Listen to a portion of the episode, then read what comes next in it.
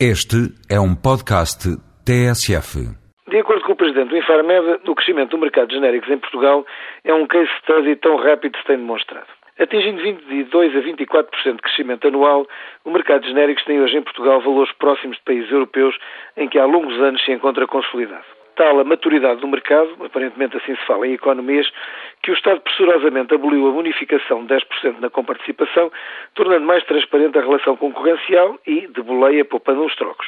Quando há três ou quatro anos o ministro, então um competente gestor apropriadamente ignorante das questões da saúde, elencou como centro da costumeira reforma os genéricos, todos duvidaram da rapidez da sua implementação.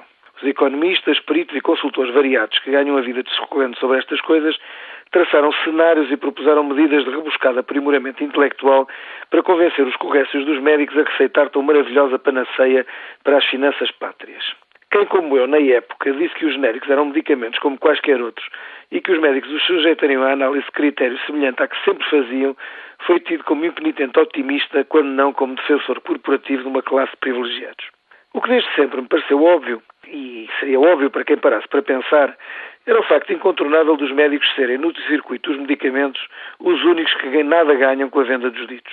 Nada tendo a ganhar ou a perder, os médicos, quer por imperativo ético que os torna agentes ou compradores por conta dos seus doentes, quer por interesse pessoal no prestígio com que são olhados, apenas receitam de acordo com o que lhes parece mais eficaz e seguro. Esse binómio de segurança e eficácia que determina as escolhas dos médicos, não vezes se julga a simpatia do delegado de informação médica ou a sua capacidade de persuasão.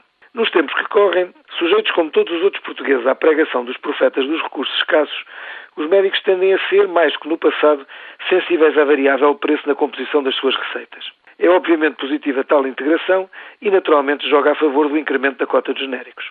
Tal como na época disse bastas vezes ao então Ministro, do que me fez sentir na pele do santo que arengava aos peixes, não era necessário alterar significativamente os protagonistas, apenas informar os médicos dos preços e dos estudos técnicos que garantiam a segurança dos fármacos.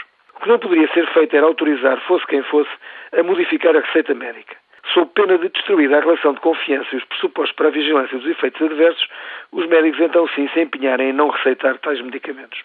Felizmente, de forma mitigada, tal segurança foi garantida. Por imposição ao consta do então Primeiro-Ministro Durão Barroso, a Receita passou a comportar um quadro de tipo totoloto que, embora absurdo, permitia ao médico impedir que alguém por interesse económico ou outro pusesse em risco a vida dos doentes. Diga-se, aliás, que os próprios doentes a quem foi vendido como direito novo, o direito que sempre tiveram de ignorar a receita do médico, sempre se recusaram a fazer parte da festa e salvar as exceções, em tudo existentes, nunca aceitaram alterações ao prescrito. É justo aqui acrescentar que o atual ministro, que tanto tenho criticado neste espaço, nesta matéria exibiu comportamento exemplar, nunca tendo procurado promover a arriscada e infamante substituição.